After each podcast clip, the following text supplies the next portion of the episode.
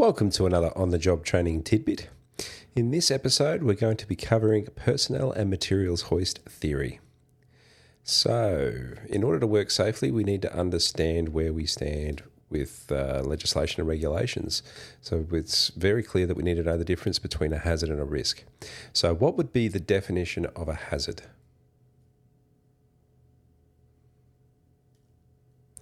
A situation or thing that could cause harm. Therefore, what is a risk? The risk is the consequence and likelihood of that hazard causing harm. To make sure we work safely, we work under a part of the regulation called the duty of care. What would be, in its two simplest forms, what does the duty of care mean? Cause no harm to yourself and cause no harm to your others. And that can be through act, error, or omission. If you are found to be working unsafely on site, what are some actions that an inspector might be able to take against you and your high risk work license?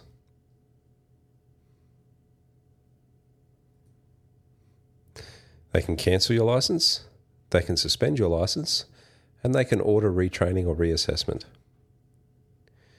So, in order to work safely, we need to be able to work to a set of regulations and procedures and specifications. Where would be three documented sources that we could track down safety information? Remember SAC, SAC, Safe Work Method Statements, Australian Standards, and Codes of Practice. So, employers have an obligation to ensure the safety of employees, employers, and the people on a work site, on and around it.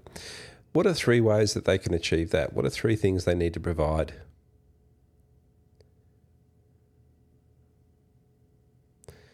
Remember safe, safe, safe. Safe systems of work, safe plant and equipment, and a safe work environment. This gets more involved when you've got uh, unfamiliar tasks or unfamiliar plant. What two things do they specifically need to do if asking you to undertake unfamiliar tasks? Remember SIT supervision, instruction, and training. So, before starting work on a new site, what would be three people that we need to consult with? Remember SOS, supervisors, safety officers, and other workers. And why do we talk to those people? To understand site specific hazards, policies, and procedures. We need to use PPE or whatever supplied by the employer and mandated by the SWMS. When do we need to check that PPE? Before we start the task. If we're about to start working on a hoist on a construction site, what are three workplace hazards that we need to consider and plan for?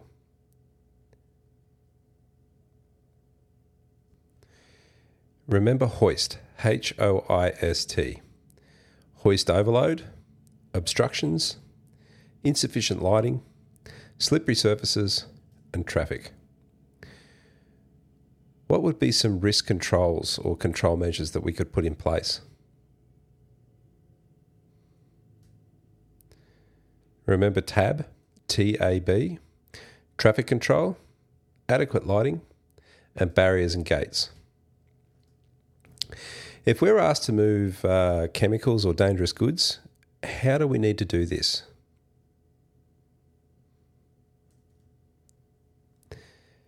As per this SDS, the safety data sheet,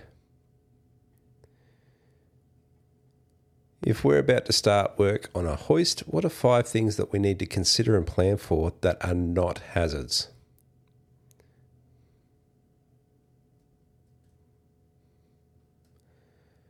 Remember place, permits, locations, access, communications, and equipment. If we're operating a, a, hoist and the wind picks up and it gets really windy, what are two effects that we could have on the hoist due to strong winds?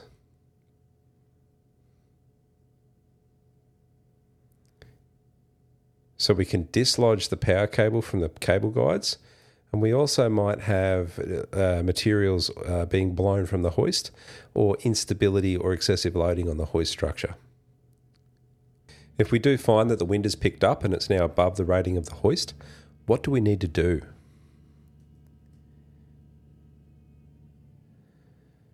Stop work, lower the hoist to the park position, make safe, and inform the supervisors on the site.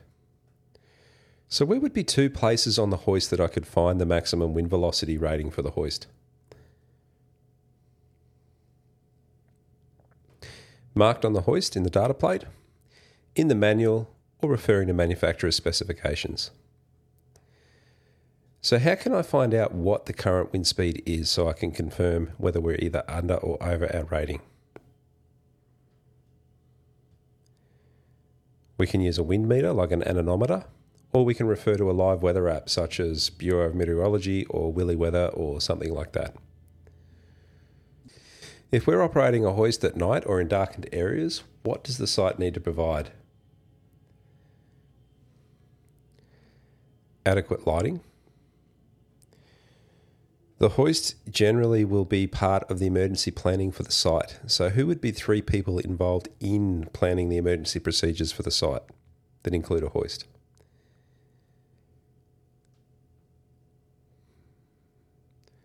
the supervisor, the hoist operator, and usually the safety officer. If there is an emergency and they're asking people on site to be moved using the hoist, what are two things that need to be considered prior to loading the hoist in an emergency?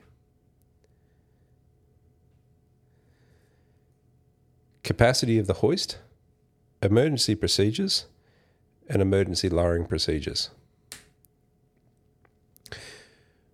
Speaking of hoist capacity and hoist weights, what are three ways we can work out the weight of a load prior to loading the hoist?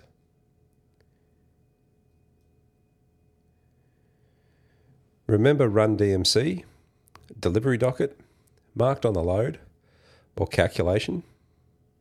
And who is responsible for working out the weights of the loads prior to loading the hoist? The hoist operator. Where would we find the hoist's rated capacity? Marked on the hoist on the data plate, in the operator's manual, or referring to the manufacturer's specifications. So, when do we need to work out the load mass or the weight?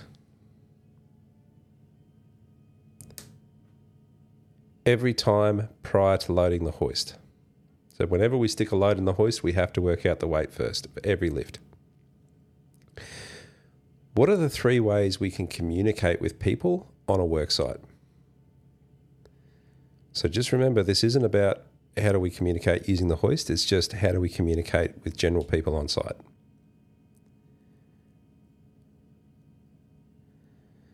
So we have verbal, written, and signage. We can also use two way radios or hand signals. When do we need to check our communication equipment and making sure that it works properly? Before we use them, before we start the hoist task.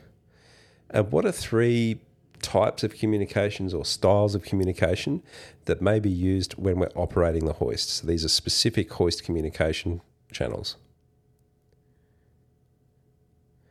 So we might have bells, lights, or an uh, intercom, such as a floor speaker system. What do we need to do if we find a defect in the communication system on the hoist? Remember STR, stop, tag, report. So before we start hoist operations, we need to get a hold of the hoist logbook. What would be some things or information that we could refer to in the logbook? defects, repairs, and service history. What do we need to do if we come across and we're doing our pre start inspection and found the power lead to the hoist sitting in water?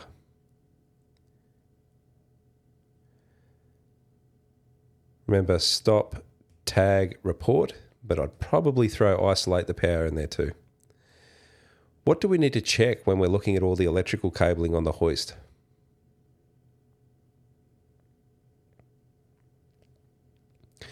Signs of damage, that it's not sitting in water, that we have secure connections, like there's no wire hanging out at all, and that we might also look for testing and tagging. So, what would be some things that when we're going over a hoist during our pre start that would mean that it's unsafe to use?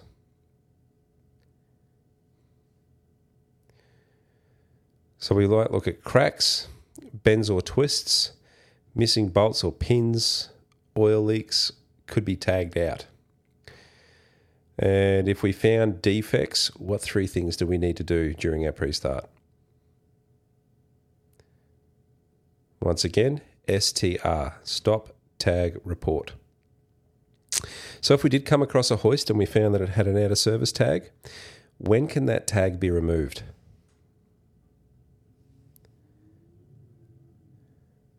Once a competent person has deemed the hoist safe or repaired. What needs to be in place to protect the operator and people in the hoist from falling objects overhead of the hoist? Suitable overhead protection. If we were operating the hoist and we notice that there's now strange or abnormal noises or vibrations, what do we need to do? STR, stop, tag, report. Why do we do our pre start run in the morning? Why do we do that test lift? To make sure that the hoist is functioning and that it is safe to use. If we find that the hoist test run fails or your pre start fails, remember stop, tag, report, STR. Very handy. Okay, if we have a light or bell signaling system or like a floor intercom spe- uh, speaker system, what checks do we need to conduct? So we need to make sure that it's functioning on every level and that you can have clear communication to the driving station in the hoist. So remember, check clear communication to all levels from the hoist. We have many safety devices on a hoist. One of them is the emergency lowering device. How often does that need to be tested? Manufacturer specifications. If we are going to test that emergency lowering device, what height would we leave the hoist to do so? Low as possible so that we don't hit our lower limit or in accordance with the manufacturer specifications. Let's go into some general ops. So, what's the importance of making sure that the uh, the uh, rack and pinion's been lubricated, that we've got enough grease on the towers to reduce friction? How often does the personnel and materials hoist need to be serviced? Usually once a month or in accordance with MEN specs. What is the function of the gate interlock switch on a personnel and materials hoist? So uh, a lot of people always get this question wrong. The purpose of the gate interlock is to do one thing alert the operator that the gate is open. Modern hoists will now actually prevent the hoist from moving if it detects that a gate's open. And the other thing that you'll see is that the red light will show in the cab. So, how do you know when a hoist interlock device has been activated? There is a red light in the cab and the car won't move. Why is it essential that you use slow speed whenever carrying out an emergency lowering on that emergency lowering brake? You want to prevent free fall or activation of the emergency brake. All right, when we're talking about putting up, tying, guying, or taking down a hoist, who is the person that's able to do that? A licensed rigger if you go to do your pre start or at any time during operations, you notice that the gap between the car and the hoist has increased. What do you think has caused this? It's very likely that the hoist has moved away from the supporting structure, so one of your ties has come loose or something's gone critically wrong. What is the purpose of the travel limit devices? And don't say limit travel. It prevents the hoist hitting the top of the tower or the bottom of the tower. Who was allowed to adjust those limit switches on a personnel and materials hoist? An authorised and competent person? And what would be three places where we need to ensure that there is adequate fencing or meshing installed on or around the hoist? Remember, any penetrations, any windows the hoist goes past, and a, at any and all access points to the hoist. All right, we'll just go into shutdown now. So, why is it important to correctly shut down and secure the hoist? Prevent unauthorized and unlawful use. And what are four things that we need to do or four steps that we should take when shutting down the hoist?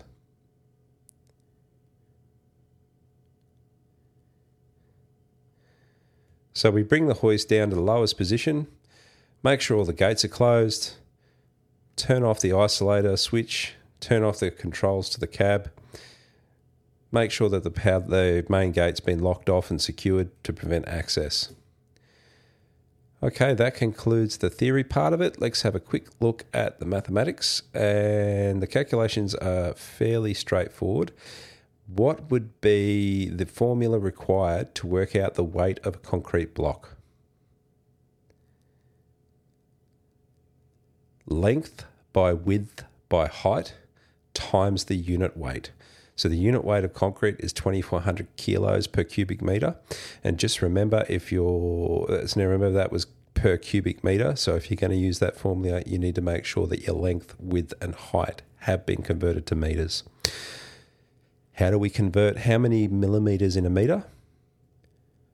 1000. So if I have 300 millimeters, how many meters is that? 0.3. Okay. So then we look at actually how many of those blocks we could take in the hoist. If we've worked out that we had 100 kilos a block, and we had a pallet and trolley that weighs 100 kilos, and we had an operator that weighs 100 kilos how many blocks could we take in a hoist that has a capacity of 3,000 kilos?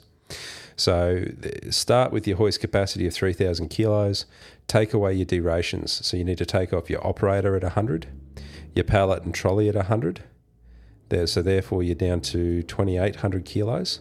And then how many blocks or 100 kilo blocks could you take? So you take that new capacity of 2,800, divide it by 100, and it's pretty simple. You've got 28 blocks you can take in a hoist. If the answer came out to 24.3 blocks, can you take 0.3 of a block? Well, no, you can't, not unless you cut it. So you'd have to round down to 24 blocks. Uh, sorry, 28 blocks. All right, so it's pretty straightforward when you're looking at if let's just say they gave us a different figure and said that you had to take boxes that weighed 50 kilos each. Once again, start with your hoist capacity, take off your derations of your operator and your pallet and trolley or moving device, and then take that new capacity, divide it by whatever thing that you're trying to load in, and that's going to get you how many boxes you can take. Um, if I had a hoist with two ton capacity, an operator of 100 kilos, and a pallet and trolley with 100 kilos, that would get me to a new capacity of 1800 kilos if I had nine boxes of 100 kilos, how many lifts would I have to make? Well, if I had 1800 kilos of capacity and I had 900 kilos of load, I can easily take that in one lift. If I had two, uh, 2.1 ton of load, that would make, and I'd have to take two lifts.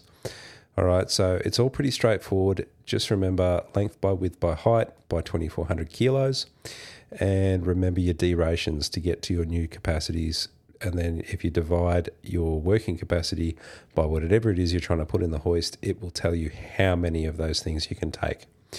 And that concludes our hoist podcast. Thank you very much for listening. Basically, if you can keep up with me on how quick I'm answering the questions, then you're right for the uh, assessment at the end of the week. If not, just keep having a listen over and over again and um, let that uh, information sink in. All right, if you've got any questions, ask your trainer. If not, thanks very much for listening and cheers.